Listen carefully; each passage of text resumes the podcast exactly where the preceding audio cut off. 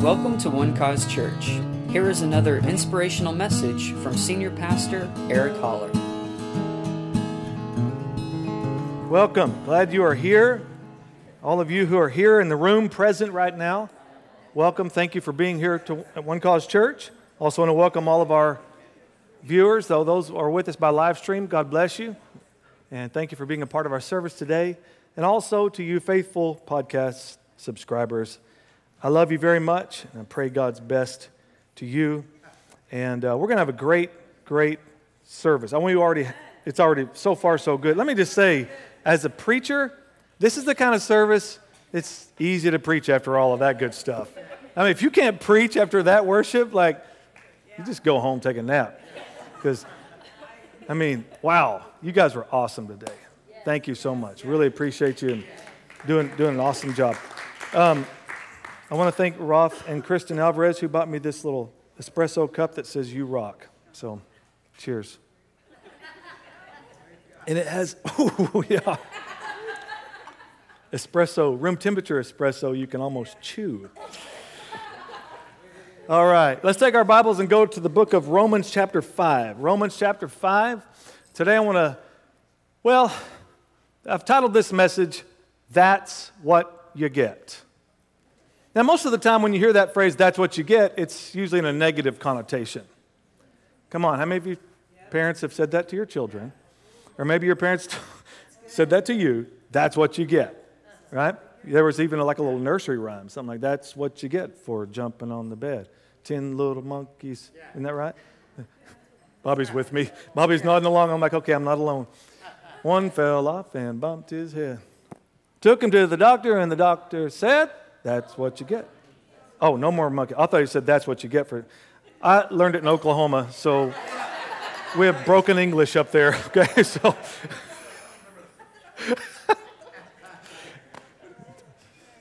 There's a big disconnect across that Red River. So, anyway, that's what you get. So, here, what we're going to find from the scriptures is really an amazing amazing, amazing things that you get. First, I, we have to recognize and to identify who we are.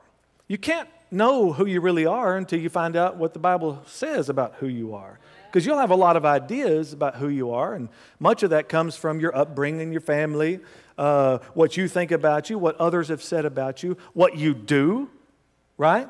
I mean, those, in, in, greeting one another, if you meet somebody for the first time, you're pretty quick in that conversation to say, So, what do you do? And we define each other, who we are, by many times the things we do. But the scripture does not define you in that way. It does not define you by what you do. It actually defines you by what Jesus did for you. And your life is hidden, the scripture says, now in Him. Those who have faith in Him, we all have a choice to believe this or not. But for those who do believe, we made an exchange. We made an exchange with Jesus. This Christian life is an exchange life. Amen. So uh, we've talked about this many times. We're going to continue to because it's the, the glorious good news that we just can't get over. One of those aspects of the exchange is found in 2 Corinthians 5.21 that says, he made him, that is, God made Jesus, who knew no sin, to be sin for us, that we might become the righteousness of God in him. So, this is much better than just a surface kind of experience. Religion is a surface experience, but this is an exchange. You were this, now you're this. This is not something that is, is action based or performance based, this is condition based because we were dead in sins, but now we are alive in Christ. See, sinning, the actions of sin was just the symptom of the condition of sin. So Jesus came and became sin so that our condition could change. Thank you, Jesus, that we could become the righteousness of God, not just people who do righteous things. That now is the product, the fruit of who we are now in Him. And when you know who you are, guess what? You'll know what to do. But you can't really know who you are until you find out who he says you are. And now he says, because if you've made this exchange, you're the righteousness of God in him. So you get, what, what's the title of this message? That's what you get. Okay, that's it. That's what you get. That's what you get. So, you being the righteousness of God, we're going to find out from Romans 5 what you get as a product of the righteousness which comes by faith in Christ. Therefore, having been justified by faith, having been justified by faith, we have peace with God. Let's just say, yeah, let's just thank Him for that right now. We have peace with God. How? Through our Lord Jesus Christ. Verse 2 says, Through whom also we have access by faith into this grace in which we stand and rejoice in hope of the glory of God. That's what you get. You get justification. You get justification. Justification settles your past. Justification is just as if I'd never sinned. I'm justified, just as if I'd never sinned. It's a judicial term. It's like you never did anything wrong. It settles your past. We have peace with God. Everybody say peace. Peace stabilizes your present. Stabilizes your present through whom also we have access by faith into this grace in which we stand and watch and rejoice in hope. That is, we're looking forward. Grace secures your future.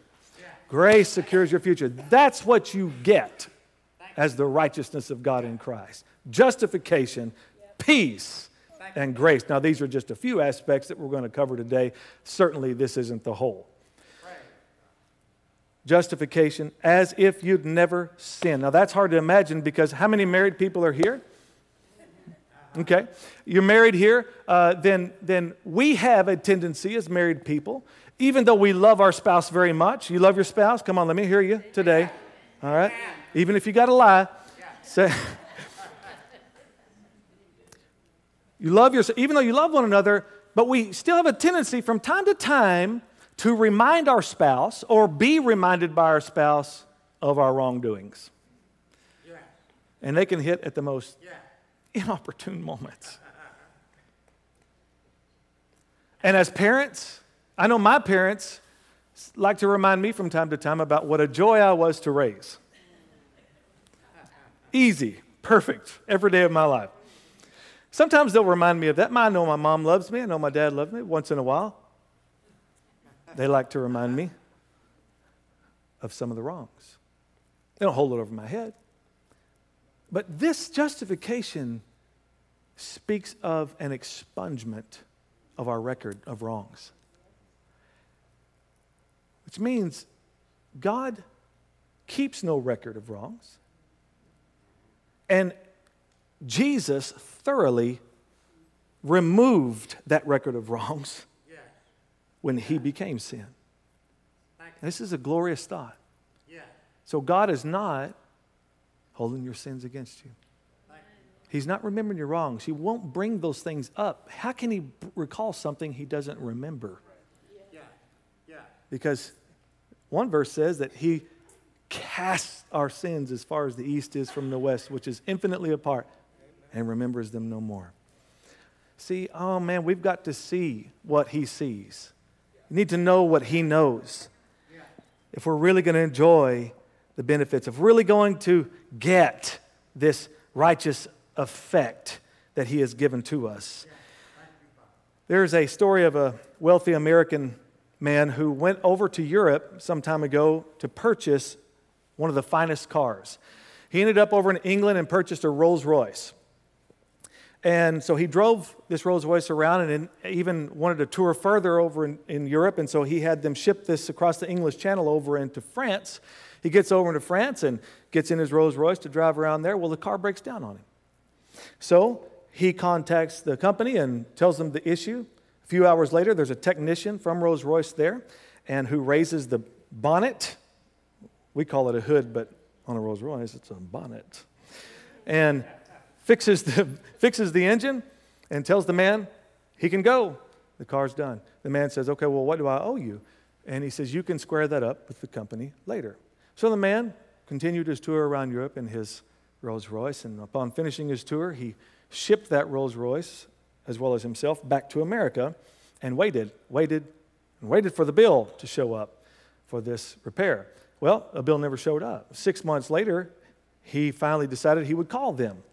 And so uh, talked to a representative from Rolls Royce and said, I, uh, about six months ago, I was over in Europe and my, the car broke down, and I had you sent a technician from London all the way over there to France. And I know that costs a lot of money. I just need to square up with you. They said, Sir, we don't have any record of a technician coming uh, to fix your car. And he says, What do you mean you don't have a record of a technician? There's got to be somewhere. I mean, that was an expensive trip.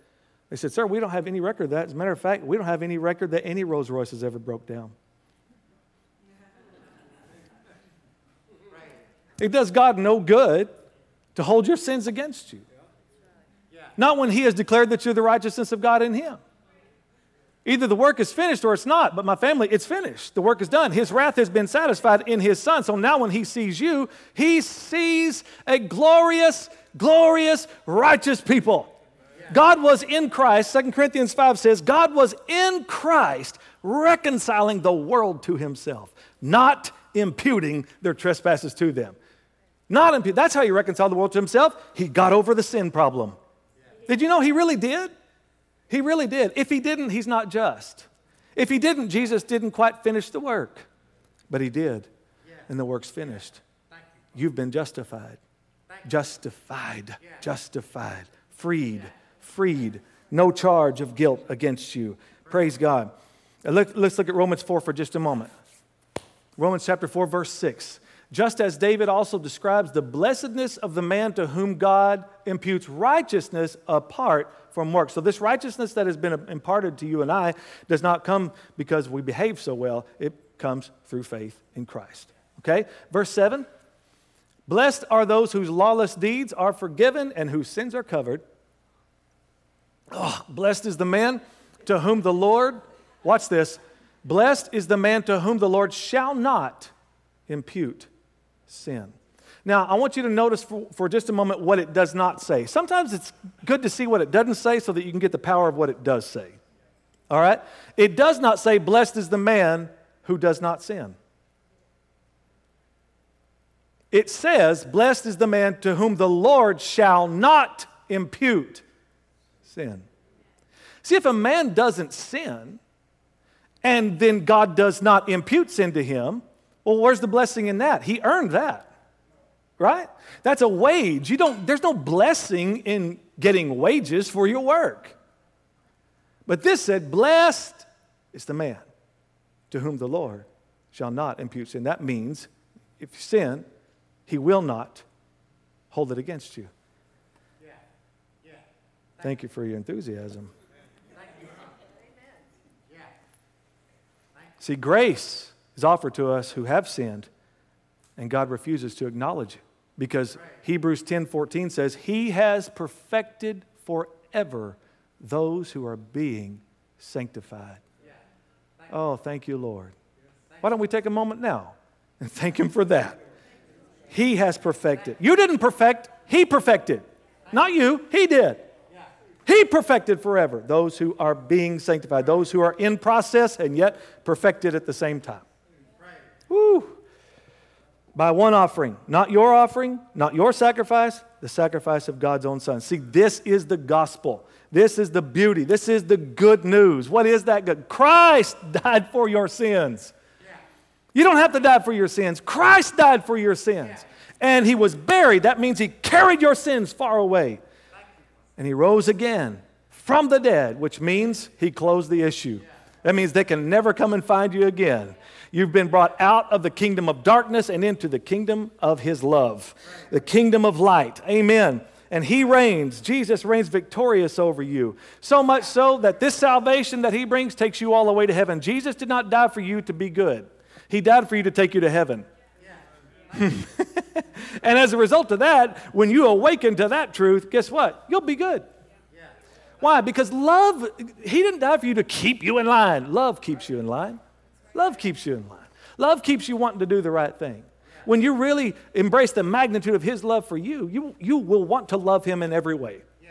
Nobody wants to love someone, or really, dare I say, would be willing to love someone who demands it of them. Ladies, am I talking to you? I've never met a lady who would love a man who demanded her to love him. I demand you to love him. I'm not going to. I mean, think about it. Even God learned a lesson. You know, God learns. He knows everything. Yeah, I, calm down for just a second. I know He does know everything, but He also likes to learn. He also likes to learn. Jesus learned through obedience. He learned lesson. The scripture says that he waxed valiant. He grew in wisdom and in stature. He became a man.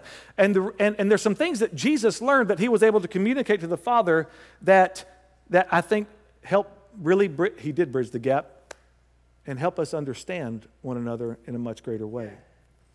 God in the Old Testament, and you can still read it today, and uh, unfortunately, people are still quoting this as if this, this is the relevant right now thing. Thou shalt love the Lord thy God with all thy heart, with all thy soul, with all thy might.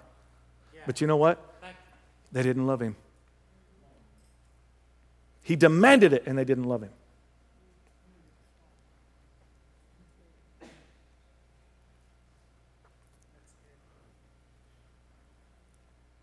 You read the Old Testament and you see this phrase over and again the fear of the Lord, the fear of the Lord, the fear of the Lord, the fear of the Lord, the fear of the Lord, the fear of the Lord. And then we get to the New Testament, it's the love of God, the love of God, the love of God, the love of God. God demonstrates his own love toward us, and that while we were yet sinners, Christ died for us. And Jesus said something most unique to the Father when he was hanging on that cross. He said, Father, forgive them. Watch they know not what they do. Lord, Father, you, you demanding them to love you, they don't know. They don't know. But see, now we know. Because he is not demanding love. Now he has made his love irresistible to us through his son. You love someone because they are irresistibly lovable. And he showed the greatest expression of irresistible love. You know, think about this too. Because if we don't grab a hold of this love and don't understand the peace that we have with God through the Lord Jesus Christ, we're going to feel like we need to keep making for peace. You know, when I was growing up, in our church, uh, this is the, the thing we heard all the time. You got to get right with God. Got to get right with God. Got to get right with God. So I never felt like I was right with God. No matter what I did, I always felt like there's something else. There's something else wrong with me. There's something else wrong. So I have to keep trying to get right with God, however, whatever that means. So I was afraid. I was so afraid. As, as a child, I, I was so fearful of God because I never felt like I was measuring up. You got to get right with God. You got to, hey, I tried. I failed. Jesus got me right with God. Jesus, through him, I have peace with God. The word eirene, it's the Greek word eirene. It means the end to the rage and havoc of war, a state of national tranquility. Isn't that glorious? The war is over. It's over. Jesus finished it. And he, for this purpose, the Son of God was manifested to destroy the works of the devil. He disarmed him. He took the handwriting of requirements that was against us, that law of commandments that was against us. He took it out of the way, the scripture says, nailing it to his cross. Now, what, does, what has this offered us? Bold access before the throne of grace, that we may obtain mercy and find grace to help in time of need. We have peace with God. You have peace with God. Let me tell you something, believer. This condition of righteousness is so amazing. It kind of. Uh, blows everything else out of the water, some of the old way of thinking. And maybe you still have some of this thinking, but I want to help kind of uh, punch that out of you today, all right? Yeah. And, and, it's this yeah. when you read the Gospels and the book of Acts, you see the word disciple throughout the Gospels and the book of Acts. But you know what happened after the book of Acts? The word goes away. You don't see the word disciple any longer. It's not even in Peter's writings, in John's writings, later writings in Jude's writings, Luke's writings, Paul's writings, it's not there. Something happened. Because disciples are those who follow Christ. Can I help you today? I don't follow Christ. Christ lives in me. Where I go, he goes. Understand this righteous condition that you have, my family. You're not chasing him down as if you're, just, you're never going to get there. No, he's in you. This was a mystery that was hidden before the ages and now has been revealed, Paul says, Christ in you, the hope of glory. Amen. Where you go, he goes. 1 Corinthians 6:17 says, "He who is joined to the Lord is one spirit with God." One spirit. Where he goes, you go. See, uh, ooh, th- what a th- this is what you get. This is what you get as the righteousness of God. You get justification, you get peace. And lastly, I'll finish with this. Verse 2 says of Romans 5, through whom also we have access that is through Jesus, through whom also we have access by faith. Everybody say, by faith. Into this grace in which we stand and rejoice in hope of the glory of God. I love grace because it is nothing but a gift from God. Grace is not you getting what you deserve, it's you getting what God wants you to have because He loves you. Because He loves you. You are the temple of the Holy Spirit. Children of God have God on the inside. Disciples are followers, but children of God have God on the inside. Grace secures your future. Say that with me. Grace secures my future. Romans chapter 5, verse 20. This is the last scripture we'll go to. Moreover, the law entered that the offense might abound. But where sin abounded, what? Grace abounded much more. Come on, everybody give a good whew. Huh? Where sin abounded, grace abounded much more, which means your bad wasn't as bad as his good is good. Amen. You can't. Verse 21, keep going. So that as sin reigned in death, even so grace might reign. See this? Grace is powerful. Grace might reign through what? Righteousness. Well, what's righteousness? You. You're the righteousness of God, which means grace reigns over you. Grace reigns over you to eternal life through Jesus Christ our Lord, which means grace is in charge. Woo! The word says that sin shall not have dominion over you. You're not under law, you're under grace. King David is sitting in his house one day, sitting on his throne, and he remembers something. He has become the king of Israel. His longtime friend, Jonathan, was killed in battle years prior, and his king Saul, killed together in battle, father and son. And David had such a relationship with Jonathan. They were so close. They had made covenant with one another. And one of the things that Jonathan asked of David was when you take that throne, think about this. Jonathan has a right to the throne, he's the king's son. But he knows that David's the anointed king and he readily accepts David as king. Now, this is a true friend. Instead of vying for that throne, he's pushing David there. And he says, David, when you get to that throne, please remember to be kind to my family. Show kindness to my house. And this day, 2 Samuel chapter 9, you can read this story. David says, Is there somebody? It's like he remember, is there somebody in the house of Saul that I can show kindness to for my friend Jonathan's sake? Somebody tell, is there, is there, any, is there any family? There, and this guy said, Yeah, there's a guy in a place called Lodabar. His name is Mephibosheth. And he's lame.